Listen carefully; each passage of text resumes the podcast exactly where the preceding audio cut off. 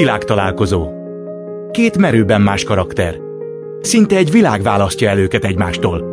Aztán lehet, hogy mégsem. Nálunk kiderül. Világtalálkozó. Kadarkai Endre műsora.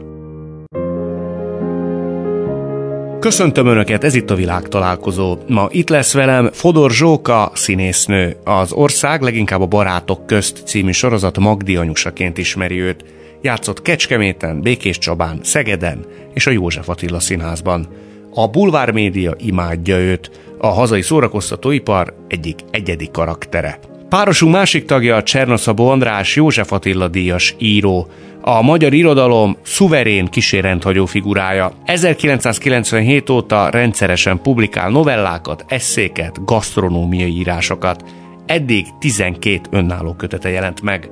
Lássuk, hogy mire megyünk ma így hárman. András, te követted a barátok köztöt? Hát megmondom őszintén, és nagyon szégyellem, de nem.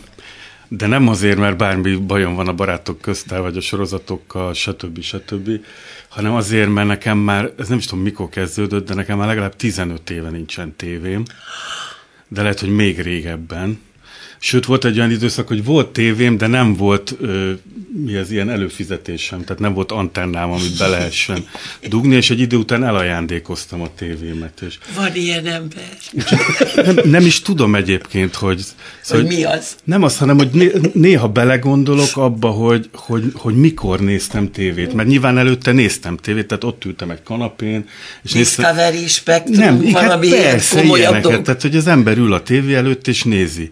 Egyszer volt egy, egy főnököm, egyszer volt állásom, egy két-három évig olyan 24-25 éves koromban a Magyar Konyhánál, és akkor ott az volt a napi menetrend, hogy olyan négy óra körül eljöttünk a szerkesztőségből, és a főszerkesztővel elmentünk sörözni. Olyan nem tudom, hétig, nyolcig, aztán menni kellett a családhoz. És a ötkor, ötkor, hatkor minden egyes nap rám nézett, és azt kérdezte, hogy a többi ember mit csinál, amíg mi itt ülünk a kocsmába el se tudta képzelni, hogy milyen tevékenységek vannak, mert annyira természetes volt, hogy négytől olyan nyolcig egy ilyen cseh életforma volt, hogy ott ülünk a kocsmába és, és sörözünk. Hogy mit csinál?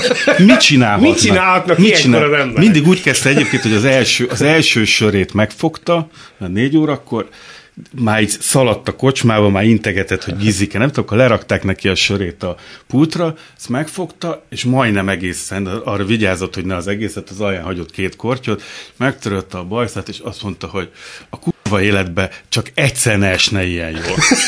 és ez, ez volt a, ez volt a bevet, tehát ez Nem egy szerették a vesélye lenni. Ez egy, ez egy szertartás. De hát nem, hát állítólag jót tesz neki, nem? Tehát, hogy A rengeteg sör. Hát nem volt az rengeteg, hát négy-öt-hat sör délután, mi az egy érző szívnek? Hát igaz, igaz végül is. Mit csinál a többi ember, mikor én tévézek? Igen. Nem értem. Hát mit csinálsz te, mikor megy a tévé? Meg az adás, meg a filmek. Mit csinálsz? Ezen gondolkozok Írsz? én is. Hát dolgozok is, meg mondjuk megyek az óvodába, meg mit tudom én. És de hogy akinek nincs gyereke, az mit csinál? Nem tudom, gondolom, vagy ül a kocsmában, nem? Tehát, hogy, tehát, hogy, hogy Visszakanyarodtunk. Igen. Igen, igen, hát valószínűleg, tehát ülök a, vagy ülök a kocsmába, vagy, vagy, vagy nem tudom, olvasok, vagy nem tudom, zenét hallgatok. Sokat jársz kocsmába? Sokat vagy? Abszolút, igen. Igen. Szinte életvitelszerűen ott az egy biztos pont. Abszolút, tehát én egy abszolút kocsmajáró ember vagyok, tehát én azt gondolom, hogy a, az utolsó olyan értelmes hely, ami maradt a világon, ahol még az emberek érintkeznek és beszélgetnek, és valamilyen interakció történik, és a beszélgetés az a legfontosabb dolog, tehát akkor kiderül, hogy nem egy igazság van. Tehát ütköznek a vélemények, a nézőpontok, ugye most is ezt csináljuk, hogy három látszólag különböző ember beszélget egymással, és kiderül, hogy többféle nézőpontja van az életnek. Ha meg otthon ülsz, akkor azt az egyféle igazságot táplálják beléd, és fogyasszál, és azt az egy dolgot gondolt, amit ők gondolnak. Úgyhogy egyébként a kocsma az alapvetően azért nem az alkoholról szól, Így. arról is, az egy társas, tehát az, ugye az arisztotelészi definíció, hogy az ember társas lény, és már nagyon kevés olyan hely van, ahol az ember tényleg társas lényként tud viselkedni, mert mindenhol egyedül vagy tulajdonképpen. Te nagy társasági életet élsz ebből fakadóan. Nem, én abszolút nem. Én egy abszolút magányos ember vagyok, azért járok kocsmába, hogy ne legyek mindig egyedül. Tehát az én melóm az az, hogy reggelek, fölkelek, és teremtek magamnak egy olyan helyzetet, hogy, egy, hogy magányos tudjak lenni. Mert ugye írni csak egyedül lehet. és írni, ugye ez a Becheri gyönyörű mondat, hogy írni csak írás közben lehet. Egy csomó mindent lehet csinálni, csomó minden közben. Tehát keresztrejtvényfejtés közben lehet főzni, és a közben is lehet még gyereket nevelni, meg, stb., meg közben meginni egy sört, stb. De írni csak írás közben lehet, és ehhez magány kell. Na most, hogyha én egész nap ott vagyok egyedül a, a laptopommal, legyen az egy kávéház, ahol fölteszem a fülhallgatót, vagy otthon a szobámba, vagy stb. stb. Tehát muszáj elérnem azt, hogy valamiképpen egyedül legyek. Akkor utána kiszabadulok, és egy ilyen kóros fecsegő, ami most egyébként látszik is, hogy most képzeld el mondjuk az három sor után amikor izé ez, a, ez föl, föltör az a rengeteg ki nem beszélt in, Mondhatok indulat. valamit? Parancsolj. Két dolog lep meg engem. Az egyik azt hittem, hogy szegény Endre mit fog csinálni az író val, aki József Attila díjas, és éppen ír és nem beszél, hogy mellettem kell ülnie, akit nem lehet félbeszakítani e, első tévet. Most már nem beszélek a többet, más, eddig De hogy nem beszél, csak, csak el akartam mondani, de nem tudtam megvárni, amíg levegőt veszel. Tudod, én kivel kocsmáztam? Utoljára a Baranyi Ferivel. Na. A Baranyi Feri nekem egy bizonyos időszakban, amikor még érdemes volt, nekem szerelmem volt, írt is hozzám egy verset, az a cím, hogy mindkettő emberül, és Baranyi Ferivel és édesanyámmal mi kocsmáztunk, és a Baranyi Ferinél aranyosabb, édesebb kocsmázót nem tudom, hogy kitaláltak-e. Én imádom a verseit, meg az egyéniségét. Úgyhogy amikor mondtad a kocsmát, akkor csak bólogatni tudtam, hogy igen jól tudja magát az ember érezni. Sajnos kocsmába hát nem a Baranyi Feri óta, mert mondjuk akkor még fiatal és szép voltam, hanem valahogy úgy alakult, hogy én szeretnék kocsmázni, de nincs kivel. De te ittál is, vagy a társaságért inkább? Tehát én... ott elültél egy málnaszörppel. De a málnaszörp életemben nem írtam málnaszörpöt, de ö, több újság megírta, mert kedvenc témájuk volt, meg a tévécsatornáknak, hogy én általában az ivós szerelmeket tudtam kikapni az életből, Úgyhogy az én férjem, vőlegényem, volt vőlegényem, szerelmeim mind ittak. Na most én egy darabig mindegyiket elkísértem, mert nem mennék el az ital temetésére. Nem.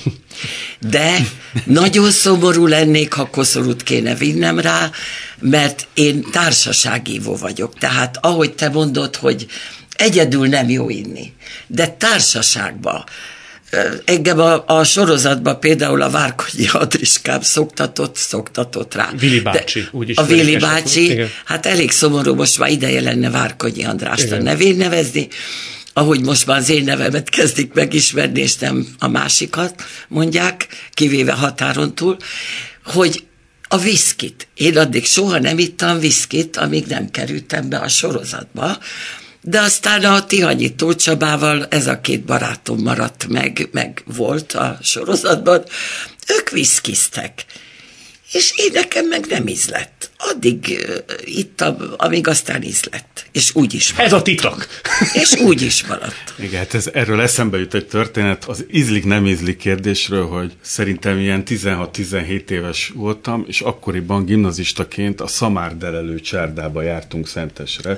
Ez volt, ez az egyébként a mai napig megvan ez a, ez a műintézmény. Gyakorlatilag az ifjúságomat ott töltöttem a, a 2 plusz egy zenekar, vagy 1 plusz egy zenekar, ez egy ilyen lakodalmas rockzenekarnak az aláfestése, zenei aláfestése. egy.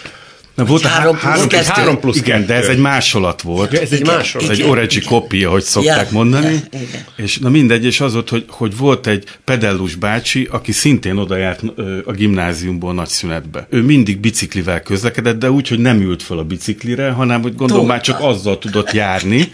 És ő neki meg a gimnáziumban is mindig csak úgy láttam, hogy egy százas szimfónia volt a szájában, és tolta a bicikliét mint a hozzá lenne nőve, és neki egy, egyedül neki volt a kocsmába is meg, megengedve, hogy betolhatta a bicikliét a pulthoz.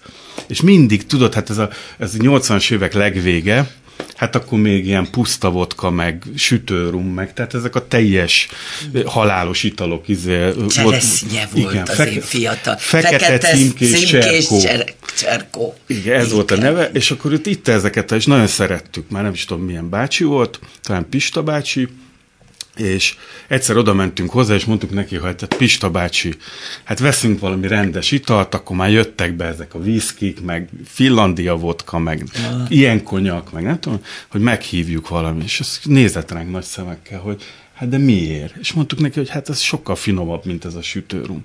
És legyintett, és azt mondta, hogy ugyan gyerekem, nem az íze véget tisztuk. Ez aranyos. Gyönyörű. Neked a, neked a házasságaidban ez okozott problémát, az ital? Tehát az hogy, az, hogy ezek a fiatal emberek azért ugye pohár fenekére néztek időként, ez zavart téged? A második házasságom erre ment rá, ezért váltunk el, és a második férjem, aki egyébként egy zseniális színész volt, és a Vámos László volt a, az esküvőnkön a tanúja, mert ő a fővárosi operett színházba volt tag, de el kell mondjam, mielőtt a férjeimről lenne szó, hogy én nagyon ilyettel jöttem ide, pontosan azért, mert amikor engem felvettek a színművészeti főiskolára, akkor engem harmadik esti gimnáziumból vettek fel, tehát én nekem van diplomám, de érettségim nincs, és amikor a Szinetár Miklós, aki osztályfőnökön volt, összehívta az osztályt, és mindenki bemutatkozott, nem akármilyen osztály volt, az Ernyei Béla, Balázs Péter, Bálint Andris, Mór Mariska Drahota, mindenki ugye friss érettségizett, nekem meg az nem volt.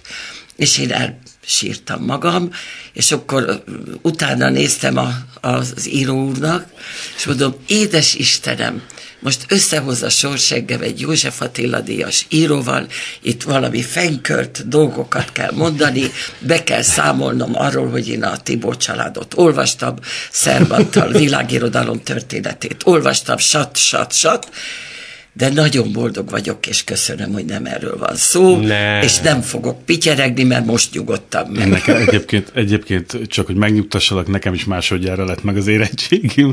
Én, de meg lett. Én matematikából indultam szóbelibe, tehát úgy vagy abból csak írásbeli, legalábbis a mi időnkben az volt, hogy csak írásbeli volt. Azon 80 pontból hármat értem el, Azért az elég cseké. Cseké, de, de amikor Nem is ez, lett matematikus. Az apukám, amikor ezt megtudta valahol, azt mondom, hogy az anyukám az hamarabb, ugye egy kisvárosban nőttem föl, és ott az anyukám a fodrásznál már hamarabb tudta, szerintem, hogy már meg, még meg se írtam az írásbelit, már tudta, hogy hány pont lett körülbelül.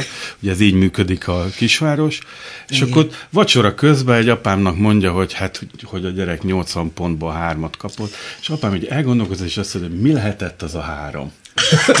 amit tudott, igen. amit tudott a gyerek. Tehát, hogy ez, ez aranyos. Mi lehetett az a három, amit igen, tudott? Igen. Neked nem is hiányzott később, hogy nincs érettséged? Soha. Soha?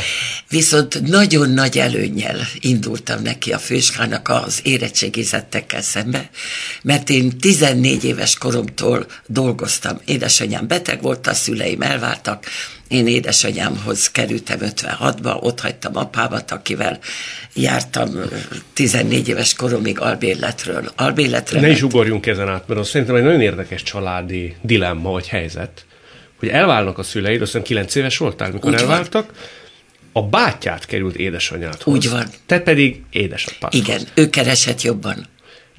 Az föl sem merült, hogy esetleg ti együtt nőjetek fel? Nem. a bátyáddal? Édesanyám beteg volt, édesapám beleszeretett egy kolléganőjébe, és mondta édesanyámnak, hogy nem az a helyzet, hogy nem szeretlek Rózsikat, de nem tudok a Bori nélkül élni. És ezt be is bizonyította, mert 40 évig hibátlan házasságba írt a második feleségével. Erre ment rá a gyerekkorom, amiért nagyon hálás vagyok a Jóistennek, mert megtanultam, hogy csak magamra számíthatok. Az mit jelent, hogy ráment a gyerekkorom? Úgy, hogy a nyolc általános T6 iskolába jártam ki, és ember nem kérdezte meg a, az általános iskolai éveim alatt, hogy Erzsike, mert én Fodor Erzsébet, Gizella Mária vagyok, hogy Erzsike mi újság az iskolába.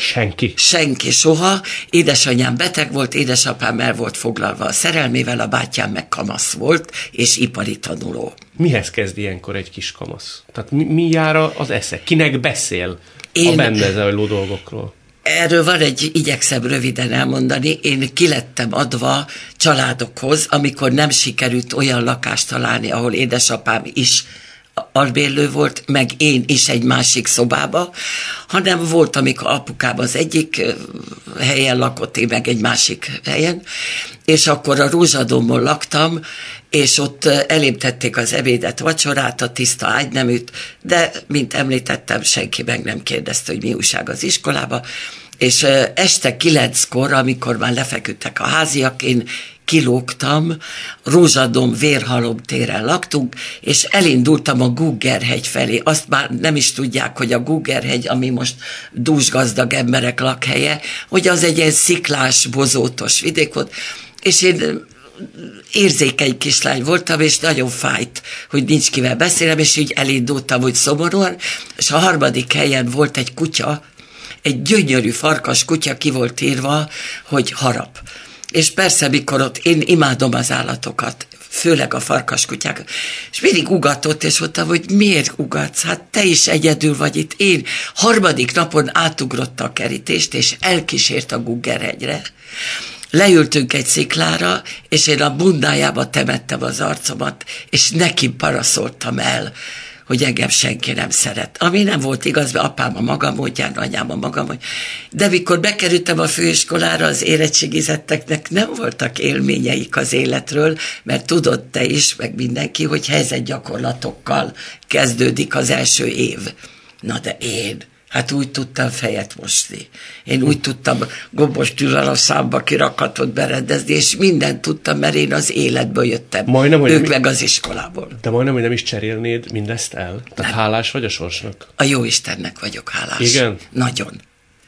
Én, én nem vattába nevelkedtem. Én megszoktam, hogy soha senkire nem számíthatok. Akkor sem, most sem. És attól, hogy egyedül maradtam, nem ijedek meg, mert ezt 50 évig éltem ketten az édesanyámmal, akinek én voltam a gyereke, a barátnője, a haverja, az anyja. Úgyhogy ha nem így telik el a gyerekkorom, hanem szerető szülőkkel, akkor talán nem lettem volna ilyen talpra esettemben, és soha életemben nem kértem kölcsön, soha nem kopogtattam szerződésért, soha nem kértem segítséget senkitől. Én örülök, hogy így alakult. Hál' Istennek. De ugye jól értem, hogy volt olyan időszak, amikor te vadidegen családoknál nevelkedtél. 90 százalékban egyszer egy... 90 százalékban? Igen. Egyszer egy vadidegen családnál úgy sikerült a helyzet, hogy édesapám lakott az egyik szobába, a családnál, én a másikba. És vasárnap együtt ebédeltem a családdal, édesapám, és ott nagymama, papa, feleség, nagylány, és akkor ez volt az ötvenes években. És vasárnapi ebéd, és a nagymama kiosztotta az ételt, és akkor ültem, ültem, és elkezdtem sírni. És rémülten kérdezte az apám, hogy Erzsi, hát miért sírsz? Nem nekem adták a combot. Még most is a torkomat folytogatja a sírás. Ebbe bele volt sűrűsödve az én, az én fájdalmam, hogy kilenc éves koromig én kaptam a combot. Hm. Attól kezdve soha nem én kaptam a combot. 14 éves koromig, amikor anyukámhoz kerültem, és azután megint nekem adta. 14 után megint a comb neked járt. Igen, igen, nem akarok aztán ezen feltétlenül leragadni, azt mondod, hogy utólagosan örülsz neki. De felül tudja írni az emberben ezt a keserves öt évet. Különösen a gyerekkor tekintetében, amikor ennyire érzékeny valaki, és ilyen uh, nehéz pillanatokat kell átélni. Hát azért, azért nagyon szívfájdító pillanat, amikor azt mondod, hogy a kutya bundájába kapaszkodva sírtad el tulajdonképpen azt, amit nem tudtál másnak elmondani. Furcsa módon nem haragszom az édesapámra. Én a gyerekkorom ugye ráment, de én nem voltam egy szomorú kisgyerek tulajdonképpen az iskolába. Néha szomorú voltam, de valahogy a mai napig is a, a félig üres pohár, vagy félig tele pohár. Te telét látod általában. Én, én általában nem az fáj, hogy, hogy csak fél pohár vizem van, hanem örülök, hogy van fél pohár vizem. Nem fájt. Nem fájt, és az édesapámat azért értettem meg, és nem egy barátnőmnek, aki elvált, vagy a férjnek, vagy a feleségnek mondom, hogy egy életünk van. Nincs egy másik, amit a Borival majd leélek, akiben szerelmes vagyok. Egyetlen egy életünk van. És ha a boldogságot ő így találta meg, már pedig 40 évig így találta meg, akkor én hogy jövök ahhoz, hogy felülbíráljam? És örülök, hogy végül is 40 évig boldog volt az apám. És te kijöttél a mostoháddal például ez az Nem, átmenet? eleinte nem. nem, nem. Egyszer anyukám a bátyámat meg engem leráncigált a villamosról, akkor még apukám nem költözött el, de már szerelmes volt, és a Vörös Marti moziba ment a B ügy című film.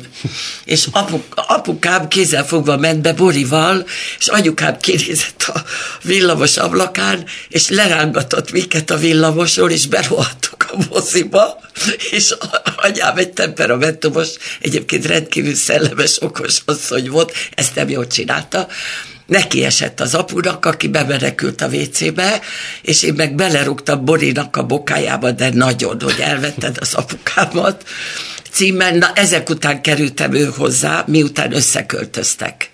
Aztán végül is apám kapott egy lakást, és akkor hárban. András, a te esetedben az fölmerült, hogy esetleg orvos légy, mint szinte mindenki a te családodba. Ugye? Jól tudom, hogy szinte mindenki orvos. Hát igen, az nem teljesen, mert ugye ez egy, ez egy baromi nagy család, mint minden család.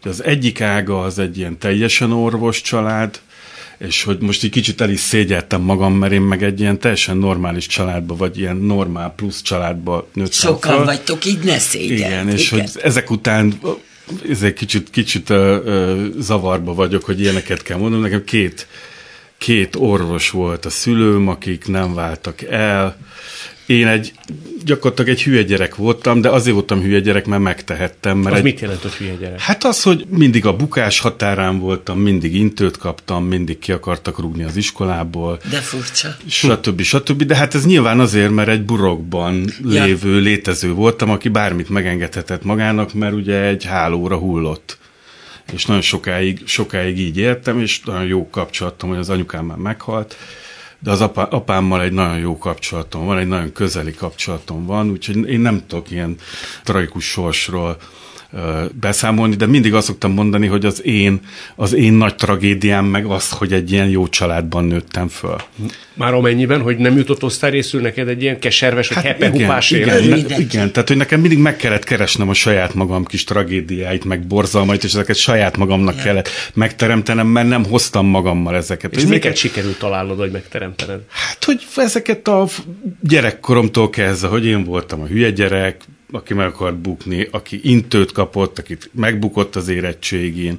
Ugye én a, a három unokatestvéremmel négyen nőttünk föl tulajdonképpen a nagymamánál. Igen, mert hogy ugye négy orvos volt, a négy szülő, és a nagymamám volt az, aki, aki otthon volt. Bár ő is dolgozott még nem tudom, nagyon sokáig, de hogy ő nevelt föl minket, ott voltunk négyen, és aztán mondom nekem ezeket a saját kis, saját kis tragédiákat, vagy saját kis rossz dolgokat nekem kellett izé megteremtenem, de aztán sikerült ezeket megteremteni. Sikerült. Igen.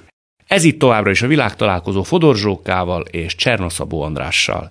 Szinte repülő rajtot vett a kezdés, ugye? Tehát az első írásaid egyikét például már Eszterházi olvasta föl egy az fesztiválon. Igen.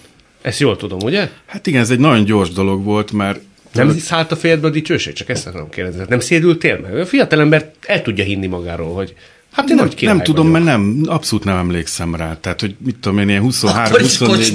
Hát egyrészt, igen, egyrészt, egyrészt ez volt. Emlékszem, hogy amikor először bementem a magvető kiadóz, és ilyen 23 éves lehettem, és már jelentek meg novelláim itt ott, ilyen ésben, meg jelenkorban, meg stb és akkor a Morcsányi Géza volt az igazgató a magvetőnél, és akkor behivatott, és ott beültetett egy székbe, nekem fogalmam, arra emlékszem, hogy ilyen oroszlános karfa volt, és azt fogdostam ott nagy zavaromba, hogy hova kerültem, és mondta, hogy szeretne a magvető egy, egy kötetet tőlem, és úgy nem is igazán érdekelt a dolog, de megkérdezte, hogy mit lehet inni. Na most ez már jobban érdekelt, és akkor, akkor a, ő mondta, hogy miket szoktak az írók inni, és azt mondja, van egy albán konyak, az senki nem issza. És mondtam, hogy akkor azt én szeretném, abból nyilván többet lehet inni. És akkor az olyan, nem tudom, az olyan fele... Nem tudom, tehát, hogy ezért, tehát nem az íze véget isszuk. Tehát, ja, ja, persze elfelejt. Tehát és akkor azt én baromira élveztem, hogy én egy akkor ember vagyok, hogy ülök ott a Morcsányinál egy ilyen karosszékbe, és akkor én albán konyakot ihatok, és akkor nyilván most akkor biztos felnőttem, de hát nyilván nem nőttem föl. És akkor ugye hát ez az ominózus eset az volt, hogy akkor megjelent ez a könyv a magvetőnél, én 24 éves voltam, és akkor az Eszterházi olvasta föl a Radnótinek a színpadán, mint első kötet. Neki akkor abban az évben nem volt kötete, és akkor ő ezt, ezt a Egyébként pont a Delelő csárdában, a Szentesi Delelő csárdában játszódó történetet olvasta föl, és akkor én azóta vagyok ezen a, ezen a rögös pályán. Nagyon szeretek kocsmátba dolgozni. A... Tudsz is? Tudok. Ricsaj ellenére tudsz írni? Én, bedug, én bedugom a fülemet, de egyébként engem a ricsaj nem, sőt, nekem a ricsaj az abszolút hozzáad az egészhez. Tehát nem érzem magam annyira egyedül, mint amennyire egyedül vagyok. De szándékosan vagy egyedül, vagy így alakult az élet? Már hogy ezt az életteret így alakítottad ki, hogy azt mondod, annyit vagyok egyedül? Hát csak egyedül tudok dolgozni. Tehát, hogy, hogy muszáj egyedül lennem. Amúgy van családom, tehát egy családba élek, de családba nem lehet írni. Tehát ez teljesen egyedül kell lenned, ezt valahogy meg kell teremtened folyamatosan, hogy, hogy te egyedül legyél. Nyilván ezt otthon nem mindig tudod elérni. Ezért jártak a régi írók igen. a New York kávéházba, ahol ugye igen, meg igen. volt teremtve a légkör, hogy voltak is, meg nem is, igen. de akkor még nem volt a szemfüldugó. Ezt a Kar- Karinti mondta, hogy azért jó kocsmába lenni, mert az ember nincs otthon, de legalább levegőn se. Igen, igen. Én Kellér Dezsővel hallottam, de igen. Jó, hát ez, igen, ezeket, ezeket igen. a bomokat mindenkivel ismerjük, de egyébként ebben van jó, valami, mert ha az ember jó. otthon van, akkor abban a pillanatban találnak neki valamilyen melót. Igen.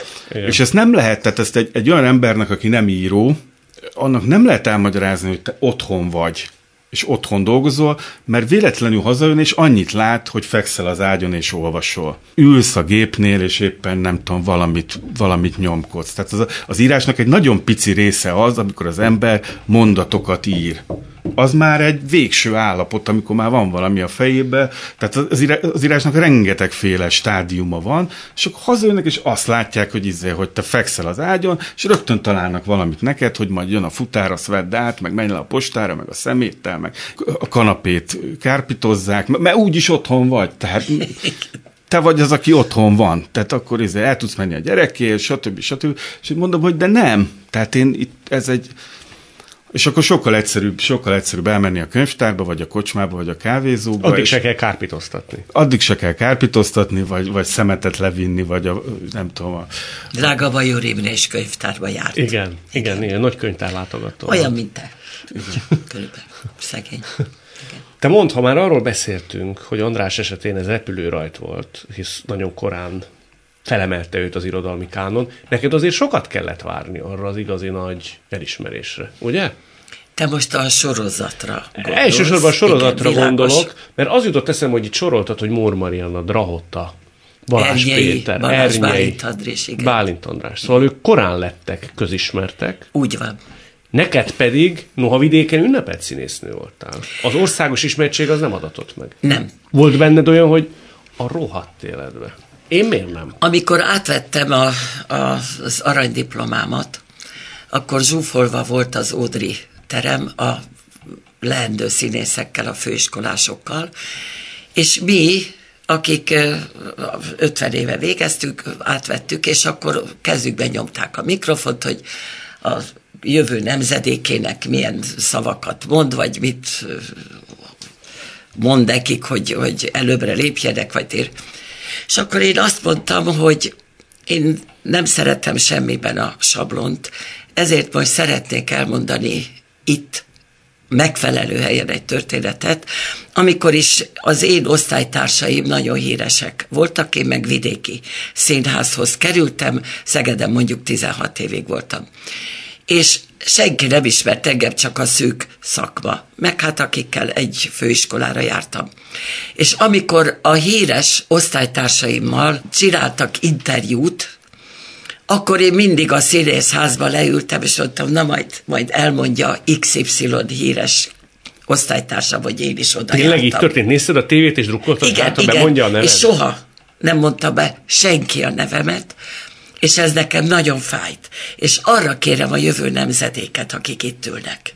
Soha ne felejtsék el, hogy honnan jöttek, kik voltak az osztálytársaik. Az, aki nem jutott olyan szerencséhez, hogy jó időben, jó helyen vitték el a fényképét egy sorozatba, az is nagyon jó színész lehet, az is lehet ö, híres, ha szerencséje van. Nekem szerencsé volt. Nagyon szomorú lenne az életed, ha ez a végén ez a fajta elégtétel, vagy ez a, ez a nagy ismertség 20 évvel, 25 évvel ezelőtt nem adott? Nagyon szomorú lenne az életem, nagyon kevés pénzem lenne, én sokszor gondolkozom azon, hogy én 79 éves vagyok, mindig mondom, hogy 5 perc múlva leszek 80, hogy másképp bánnak velem az emberek. Amennyiben? Mindenki másképp bánik velem. Azóta, hogy országosan Azóta, hogy vagy? országosan ismert vagyok, de ha felteszem télen a sapkámat, és beburkolozok egy bundába, ugyanúgy bánnak vele, mint a többi öreg asszonyjal. Mondasz egy példát, hogy Fodor Zsóka művésznőnek mi jár, vagy mi az, amit észreveszel, és mi, amikor mondjuk nem ismernek föl. Milyen a közlekedés, milyen az eljárás veled kapcsolatban? Mondjuk el nem ütöttek még, mint öreg asszonyt, mert nem megyek át a zebra helyett a tiloson. Igen. De édesanyám az átjárt a, piroson, és mikor mondtam neki, hogy édesanyám, drágám, 90 körül is átszaladt piroson. Ne csináld, de menjél át, elgázolnak, azt mondta a kislányom. Te ezt nem értesz. A zöldön mindenki át tud menni, de a pirosnak bukéja van.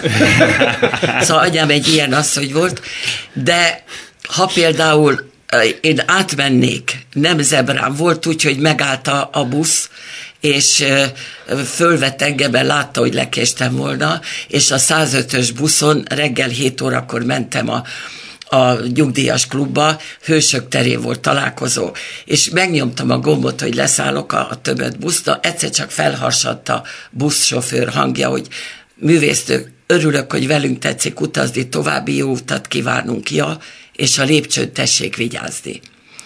És akkor én hátra néztem, és én még ennyi embert a buszon mosolyogni nem láttam. Mindenki alig várta, hogy beérjen a munkahelyére, hogy elmesélje. Tehát ez az, hogy, hogy orvosnál behívnak, nem azért, mert én kiállom mindig a soromat, és ha előre akarnak engedni, nem engedem. Tehát én soha nem élek vissza. De engem Szegeden is, amikor még csak Szegeden ismertek, nagyon szerettek a boltosok meg az emberek, mert én mindig azt vallottam és vallom, hogy mindenki azt kapja vissza, amit ad. Én nem úgy mentem, hogy jó napot kívánok, kérek egy kiló kenyeret, hanem szervusz, drágám, tudnál nekem olyan szép bardaiú kenyeret, amilyen a hajad színe. Szóval én mindig ilyen voltam. Én pontosan a gyerekkorom miatt ki voltam éhezve a szeretetre. Lehet, hogy ezért lettél színésznő? Én, én világéletebe színésznő akartam lenni. Nekem erre nézve van egy sajátos ideológiám. Mondjad. Aki olyan szakmát választ, hogy színpadra akar állni, az egyfelől nagyon nagy szeretetigényel rendelke, rendelkezik, nagyon szeretni visszakapni a tapsot, az örömet, az ünnepeltséget, a kiemeltséget. Nem is nagyon láttam igazán olyan színpadi embert, akinek a mögöttesét, ha megkapargattam volna, ne találtam volna ilyesfajta életrajzi motivumot. Nem tudom. Ezt ebben, ebben nem vagyok De biztos. érted, mit akarok mondani? Hogy De hát attól, hogy, hogy vágy, valaki ö, vattok ö, közt nevelkedett, vagy burokba, hogy Adris, attól még ő, ő, ő nagyon jó színész, meg nagyon jó Sőt, író persze, lehet. de valami fajta belső szeretetigény, valami Mindnyájunkban van, hidd el, Nyilvánvaló, mindenkiben van szeretetigény. de akibe fokozottan van jelen, én csak ezt állítom, nem a hányatott sorsú gyerekkor. Értem. Ez a fokozottság, ha megvan, általában oda, oda, oda szokott összpontosulni a színpad irányába. Szóval ez lehet a te mögöttesed is, és ezért várhattad te Nem is olyannyira. tagadom. Én bennem mérhetetlen szeretet igény van, miután nem kaptam meg soha szinte, mint ahogy két férjem volt, ez tud, tudni lehet, ha, aki utána olvas, de én nem voltam boldogtalan, hogy én azóta sem mentem férjhez, nem költöztem össze, anyámmal éltem 50 évig, Pedig sok udvarlód volt. sok. Amikor Ugye? még érdemes volt nekem udvarolni valóban. Sokan úgy kell elképzelni, hogy válogathattál a kérők közül? Akit én kinéztem magamnak, általában azt én meg is kaptam. Igen? Igen, igen. Ezt én elmondhatom utólag. Tudta a az ember, hogy te kinézted, vagy csak sodródott az eseményekkel annyira ügyesen és Na nem, hát én úgy néztem ki magamnak, hogy ő kezdett udvarolni, hogy én észrevegyem át. és azt hogy kell csinálni? Hát ma már nem tudom. Erről az jut eszembe, hogy a drága Szőke Zoli, aki anyám örök szerelme volt, a Várkogyi Andris alias Vili bácsi születésnapján Pilisvörösváron üldögéltek, viszkiztek, anyám volt 94 éves viszkiztek, és akkor azt mondta az édesanyám a Szőke Zolinak, hogy Zolikám, velem a világon mindenről lehet beszélni. A szexről nem érdemes, mert már nem nagyon emlékszem. Mondjuk én még emlékszem, de már minek. Nekem a nagyapám erre mindig azt mondta, hogy kérdeztem, hogy hogy van 80 fölött, és azt mondta mindig, hogy egyre könnyebb jónak lenni. Igen, igen. Ez nagyon szellemes. Akár anyám is mondhatta volna. De arra nézve van valami magyarázatot, hogy mi hiányzott volna, ha nincs az országos ismertség? Mert hogy emlegetted, hogy igen, azért az vágytál rá, szeretted volna. Melyik része az, ami egy színészben hiányérzetet szül, amikor ez nincs meg? Az ünnepeltség? Az, hogy azt mondja a buszsofőr, hogy művésznő csókolom jó utat? A kiemeltség? Én nem tudtam, hogy én valaha híres leszek. El is engedted? El. El? El. Amikor én castingra mentem, akkor mindenki, gondolom te is, meg te is, mielőtt elalszol, valami kellemes dologra gondolsz, ami de jó lenne, ha lenne, vagy volt, és én nekem eszembe nem jutott a casting után, hogy én megkaphatom. De miért nem? Mert én, én, én annyira nem voltam ismert ember, és a Szappan operával, a hírrel tele volt a szakma. Tehát én azt hittem, hogy miután én egy névtelen nulla együttesben voltam a színészek között, engem a kutya se ismer, igen ám, de a Kalamár Tamásnak a az volt a producernek a, az, az elképzelése, hogy ő csinált ismeretlen, kivéve a Körtvélyesi Zsoltot, aki sztár volt. Drága Kalabár, el kell mondjam, én rendkívül hálás vagyok neki, és most a HVG-nek nyilatkozott, és rátértek a Magdi anyusra, hogy miért hagyta ott a sorozatot. Ő elmondta, hogy a Fodor Zsóka bogarat tett a fülembe, hogy meddig akarsz még, majd ha sztrókot kapsz, vagy betolnak. És azt mondta, hogy a Fodor Zsókára akármit adok, úgy néz ki, mint egy millió dollár. Ő egy igazi diva és én elsírtam magam az örömtől. Szóval így megfogalmazni a szeretetet, a tiszteletet. Mi nagyon szerettük egymást, úgyhogy neki, amíg élek, hálás leszek. András, amikor megkérdezték tőled, hogy milyen képességet szeretnél magadnak, azt mondtad, hogy hát én szeretnék jó író lenni. Nem hát tartod igen. magad annak? Nem tudom. Tehát, hogy itt pont, ahogy mondtad ezt, hogy, hogy azért a színésznél mégis van egy, van egy ilyen közvetlen... Visszajelzés. Igen, tehát, hogy, hogy az, az, az rögtön működik, meg a siker, meg a stb. Tehát nálunk ilyen nincsen, abszolút. Honnan lehet lemérni? Sehonnan. Tehát pontosan, tehát ez a legnagyobb bizonytalanság az egészben, és ez, ez egy hihetetlen rossz állapot, és ez egy, szóval nem véletlen, hogy, hogy ennyi elmebeteg, drogos, alkoholista, stb. író van, mert ebbe össze lehet törni ebbe a folyamatos bizonytalanságba bizonytalanságba. Tehát, hogy ott vagy, és igazából nem tudod, hogy aznap mit csináltál. Nem tudod, hogy jót csináltál-e, vagy rosszat. Tehát nincs... Ez a rutinnal se jön meg? Van egy szarmérő, tehát nyilván, nyilván van valami, amit, de az ugye nagyon belül van, az nem kívül van, az nem egy, nem egy taps, amit a, a végén kapsz, hanem az arról szól, hogy napra nap csinálsz dolgokat, éveken keresztül írsz valamit, és igazából nem tudod, hogy az jó-e vagy nem, Mondok még egyet. Attól, hogy neked jó a kritikád, attól még nyugodtan lehet szaríró. És At- fordítva is. És fordítva is. Attól, hogy téged nagyon sok ember elolvas, attól még nyugodtan lehet szaríró, és fordítva is. Tehát nincs egy, nincs egy olyan mérce, amivel meg tudod külsőleg magadat mérni, ott vagy egész nap egyedül, nincsen főnököd, aki megmondja, hogy mit csinálj, akire lehet mutogatni. Nincs hogyha... ilyen barátod, vagy nincs ilyen ember, Nyilván vannak. adsz a véleményére? Nyilván vannak, de ezek azért, és még egy dolog, ami nagyon fontos. Tehát az, hogy, hogy bármikor elmúlhat, még hogyha jól is voltál, jó is voltál, nincs arra garancia, hogy te holnap meg tudsz írni még egy olyan novellát, uh-huh. amit múlt héten megírtál. Mert a tehetséged nyugodt, ha volt egyáltalán, amiben nem vagy biztos, az nyugodtan elmúlhat a jövő hétre, és nyugodtan kámforrá vált. Ugye erre mondta azt a Hemingway, hogy vagy az író hal meg előbb, vagy, vagy az ember, és szerencsésebb az, hogyha az ember. Ugye nyilván igen, abba, hogy ő igen. szájba lőtte magát, arra következtetünk, hogy úgy érezte, hogy ugye az író halt meg, Halt meg. Ö, ö, először. Akkor Szóval védekeljen az ember. igen, tehát ez egy, ez egy hihetetlen bizonytalan, bizonytalan és magányos állapot, és nincs ilyen. Hát lehet, hogy ez valószínűleg az, hogy te jó író vagy, vagy voltál, az valószínűleg 50-100 év múlva, tehát ha annyit tú- túlélsz, és még akkor is jelent valamit a te könyved, akkor, akkor ö, ö, dől el, hogy te tulajdonképpen te milyen író látod. voltál. Hát nem, nem. Tehát az örök, az, szoktam mondani, hogy mi az örök létre rugunk 11-eseket. Tehát. Ez jó. Ez jó. Minden esetre most olvasgattam, és Kácsor Zsolt emlékezett meg rólad az egyik napilapban, és azt mondja, hogy ültetek együtt, azt mondja, Kerékgyártó Istvánnal hármasba, és fél óra alatt három ember ment oda hozzád, és szorongatta meg a kezed, mert annyira szereti a te írásaidat, és azt írja Zsolt, egyébként kiváló sorozatában, hogy azért ez elég példátlan a magyar irodalomban, hogy valakit így arcról ilyesfajta szeretetben részesítsenek. Hogy neked van egy masszív és jól látható olvasóközönséged, írja ezt ő, ami azért nem annyira gyakori. Tehát, hogy ez egy számottevő és mindenki számára szabad szemmel is látható tábor. Ez tény, hogy, hogy van.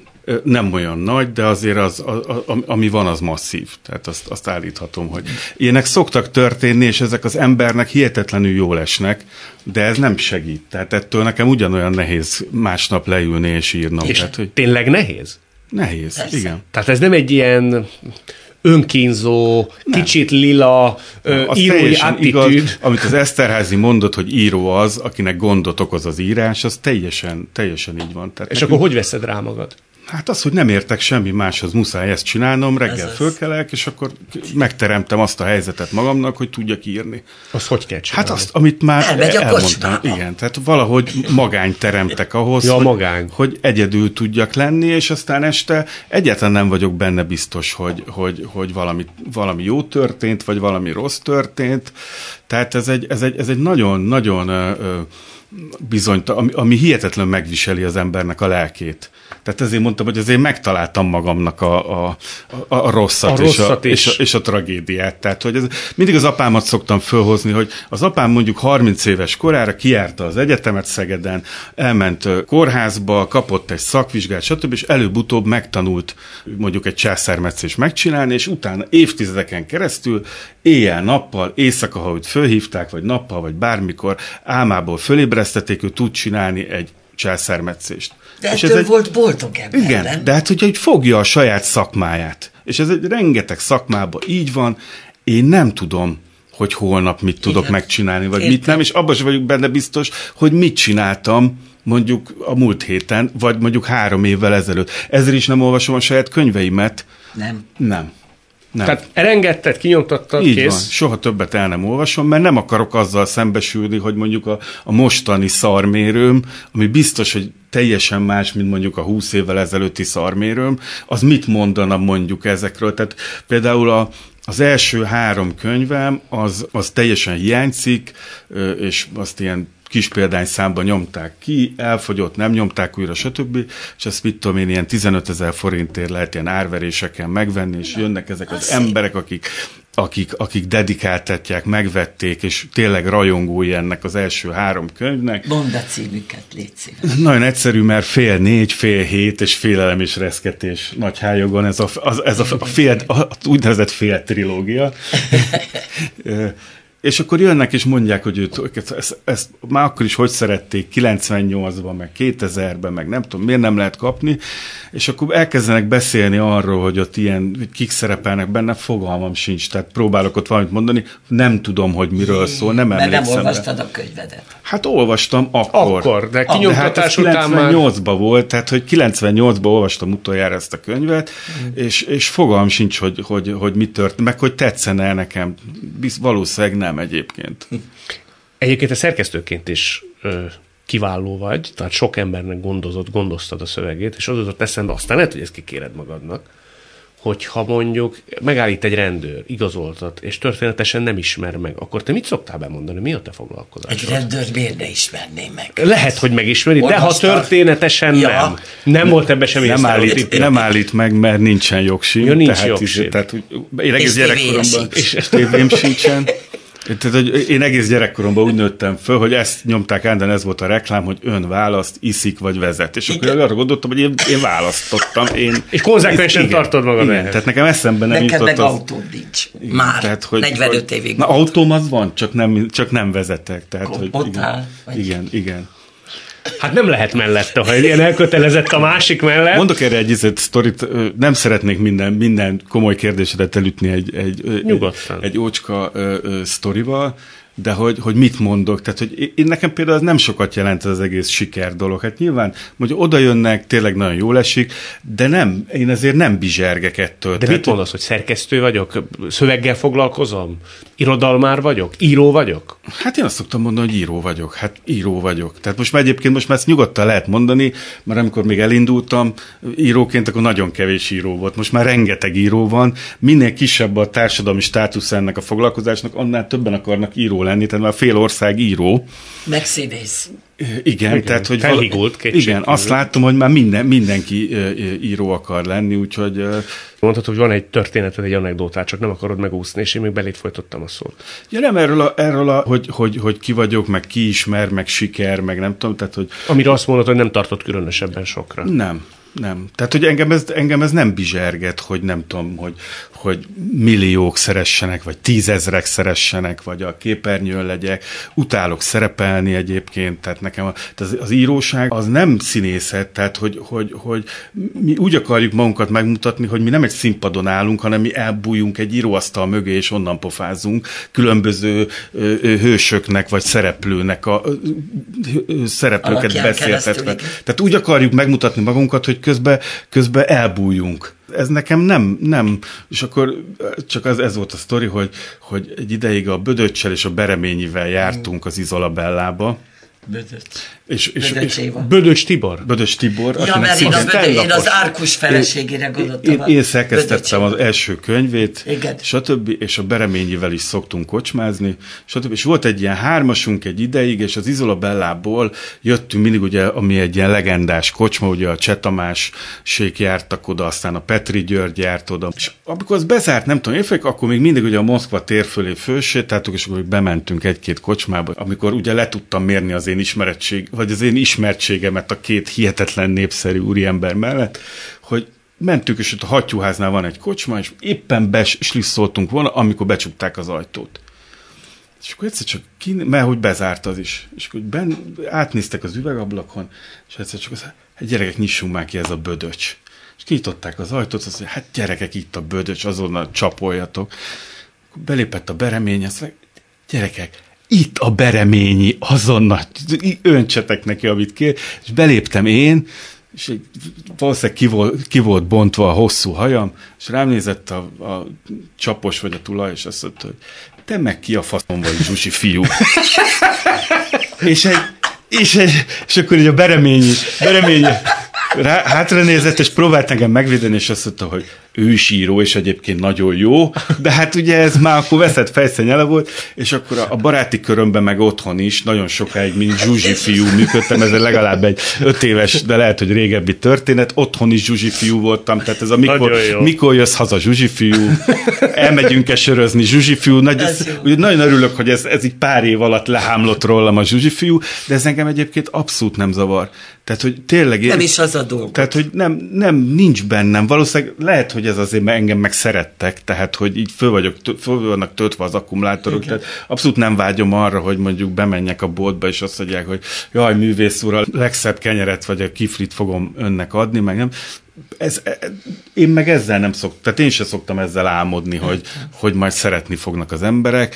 Jobban szerettem, ha nem szeretnek. Tehát, hogy, Jobban szereted, Hát nem? nincs mit rajtam szeretni. Tehát, Ezt hogy, hogy érted? Hát most miért szeressen egy idegen ember? Tehát, hogy az is egyébként tök mindegy, hogy mit mondok, mert hogy az, hogy egy író mit mond, az teljesen indiferens. Tehát, hogy ez semmi, de mindegy. Tehát, ha jót írok, akkor tök mindegy, hogy mit beszélek. Ha rosszat írok, akkor megint mindegy, hogy mit beszélek. Tehát az, hogy egy író, aki, akinek nem kell szerepelni, mit szerepel, az tök mindegy. Az a lényeg, amit én leteszek, az a teljesítmény, amiről ugye meg nem tudjuk, hogy micsoda, mert nincs egy mércénk, egy objektív mércénk, amivel meg lehetne mérni, úgyhogy ez elég bonyolult. Nagyon boldog vagyok, végre, régi álmom teljesült.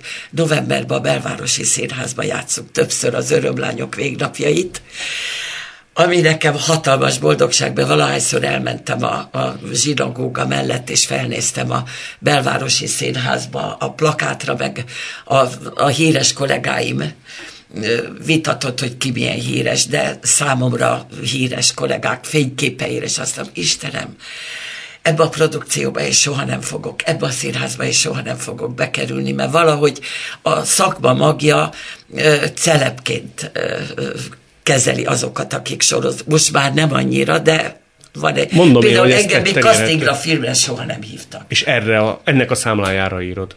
Ennek a számláj, de nem baj, én akkor is elégedett vagyok, és hálás a sorstak, hogy eljátszhattam a Magdi Agyust. Szóval most már, ha ott mész a zsinagóga mellett, most már látod magad a plakáton. Fogom látni novemberben, mert annyira, ez évtizedek óta nem voltam ilyen boldog. Nem a hiúság, hanem valami fajta elégtétel, hogy a Jóisten teljesítette egy vágyamat.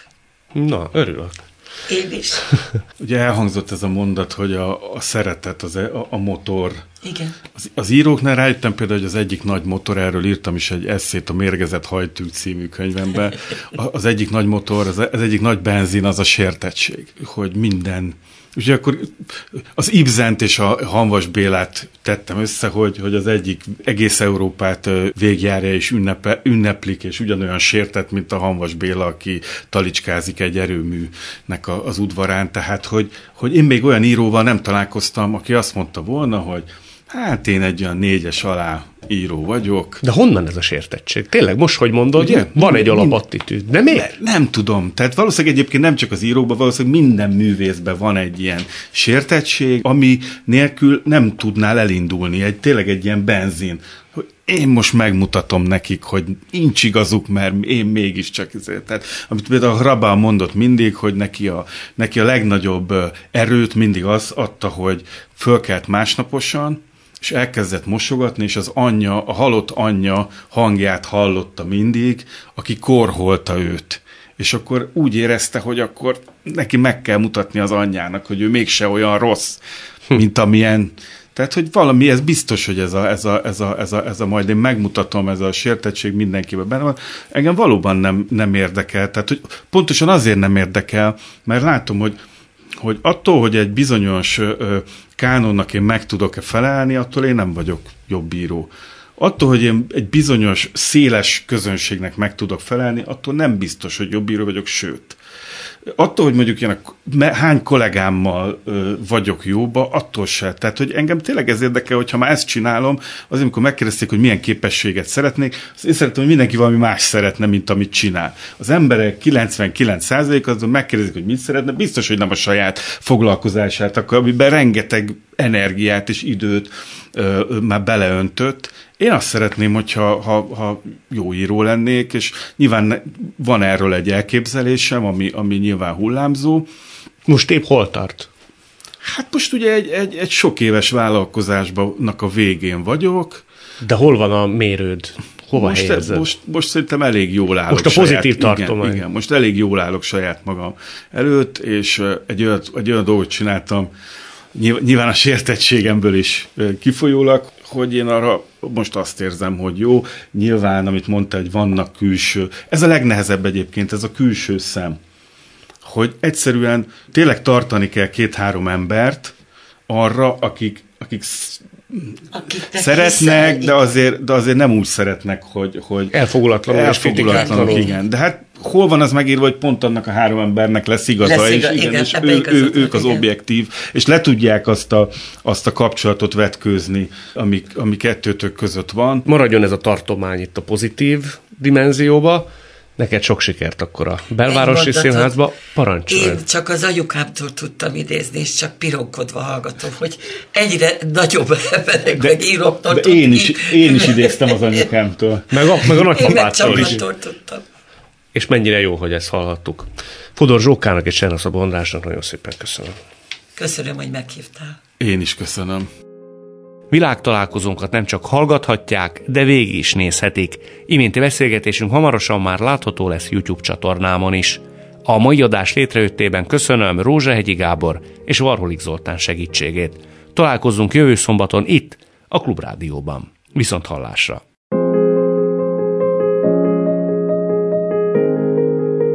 Jövő héten ugyanebben az időben két új világot, két új karaktert mutatunk be önöknek.